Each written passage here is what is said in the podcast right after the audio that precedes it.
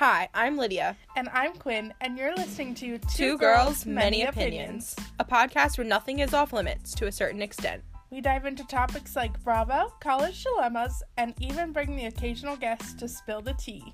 I'm Lydia, an average 22 year old that's trying to figure out life. I love dogs, cooking, and spending time with friends. Some people would say that I'm snarky, but I would say that I just like to challenge the narrative. I'm Quinn, and my passions include gossip, food, and Bravo TV. My friends describe me as fun, honest, and endearing. I don't know where I'm going in life currently, but I'm ready for adventure. Join us for our first episode coming soon. We will cover dream dogs, identity crisis, college ending, and some piping hot tea. XOXO, two girls, many opinions.